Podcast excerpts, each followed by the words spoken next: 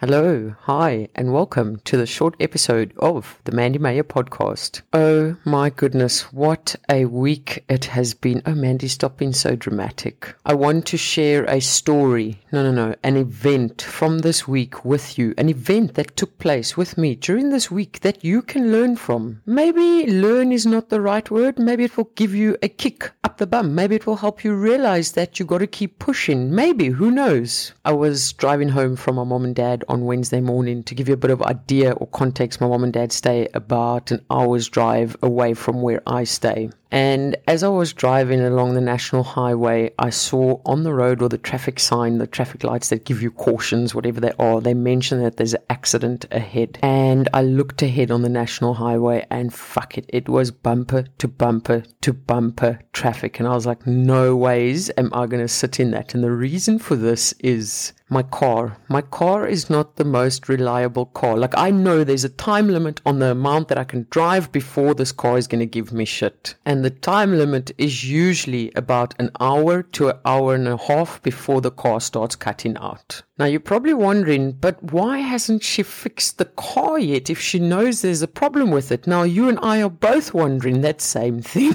You see, when I got retrenched three years ago, I had to sell all most of my materialistic possessions, including the car that I had at that stage. And the car I have now is really old car and it's got a I want to say a slow oil leak. I don't know if it's that or if it just uses a lot of oil, right? And buying a new car honestly hasn't been top of my priority list. Like, I don't want to get into debt for something that is more of a luxury to me right now, if that makes sense. Anyway, we digress. So I see all these cars piled up on eh, on this highway, on this national highway, and I'm like, no, you smart Mandy, swing off the highway yeah onto the R300, which is a sub road, and go the back way shit. And as I swing off that national highway, I see ah, another accident on the road that I'm taking. I'm like, well, now I'm fucked. Anyway, so I venture through that and I'm sitting there, I'm looking at my watch. I'm like, shit, I've already been on the road for 45 minutes. Realistically, that leaves me with another max of 45 minutes before this fucking car starts cutting out. And then because I was too stubborn to use Google Maps or my GPS, I got lost. And then when I got lost, I got stuck in more traffic. And the more I got stuck in traffic and the more I was lost, the more the sweat sweat was just dripping down every single crack of my body. Not because it was 32 degrees outside, that as well, but because I was panicking. I was stressed. I was nervous. I'm like, this car, I have no idea what's going to happen. I recognized the mountain in front of me. For those of you in Cape Town, it wasn't Table Mountain. I think it was Durbanville Hills. I'm like, I just got to drive towards that mountain. I just got to go straight towards that mountain. Unfortunately, it wasn't as clean cut as that. And then I had to make a decision, left or right. Still too stubborn to use use GPS, I went right and it was the wrong decision. Now, instead of driving towards that mountain, I'm driving parallel or away from that mountain. I don't even know. It's all a blur to me at the moment. And the more I'm sitting in the car, the more I'm sitting in traffic, the more I'm going the wrong direction, the more I'm panicking, the more I'm sweating, the more I'm looking at my watch, the more I realize time is running out. I eventually get to a neighborhood. I check this neighborhood out. I'm like, I know this neighborhood. I know that road. That road is one of the roads, not the one I usually take. It's one that I've taken before to my granny's house. I'm like, okay, I'm in a familiar place place right now. Keeping in mind we're already sitting on about an hour and 15 minutes, right? And I still have a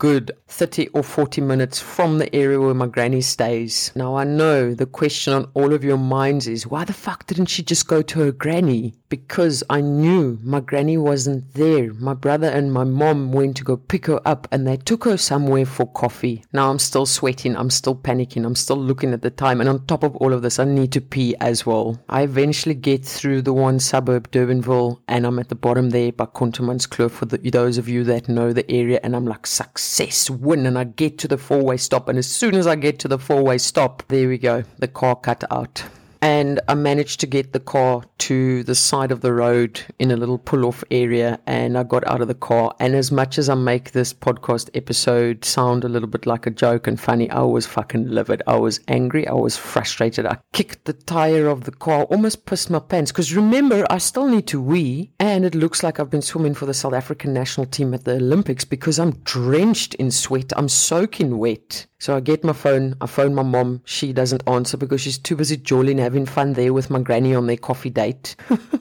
then I phone my other half. He doesn't answer. And in that moment, I'm like, fuck this. And I catch myself starting to open my Uber app because in my mind, I'm like, I can just order Uber from here. I can go home and call it a day. I can give up on this car now. I can give up on this day. I can go home and I can just chill. And you know what stopped me? The thought of having to come back and get the car that same day or the next morning or whenever it was. That was the thought that stopped me from getting an Uber because I'm like, I, I can leave the problem yeah. I can leave the struggle yeah. but I still got to come back and deal with it. I still got to come back and face the music. So I was like, Mandy, take a bit of a walk, take some steps, take a deep breath, don't push yourself, take another deep breath and sort this out. And then, fortunately, everyone who initially missed my call called me back and we discussed what needed to happen. Long story short, we managed to get oil in the car and off I went. I make it sound so easy. Off I went. She sailed into the night. No, it wasn't that easy. But anyway, the lesson of this story is when it gets difficult, we want to give up. We want to quit. We want to leave that struggle and go back to wherever it is comfortable. But the truth of the matter is, at some point, you're going to return to where you left your car. Not your car, you know what I mean. Where you left off or where you quit. Because remember, usually after two weeks of dieting or fat loss or changes or whatever you're doing, it becomes difficult. There might be a lot more struggles that you are dealing with and it's easier to give up. But what do you always do? What do we always do? We always tend to go back because we want to start again. We want to proceed. So my message to you today is instead of giving up, instead of not facing the struggles, instead of calling it quits, push through that difficult time. Push through those struggles because that will mean that you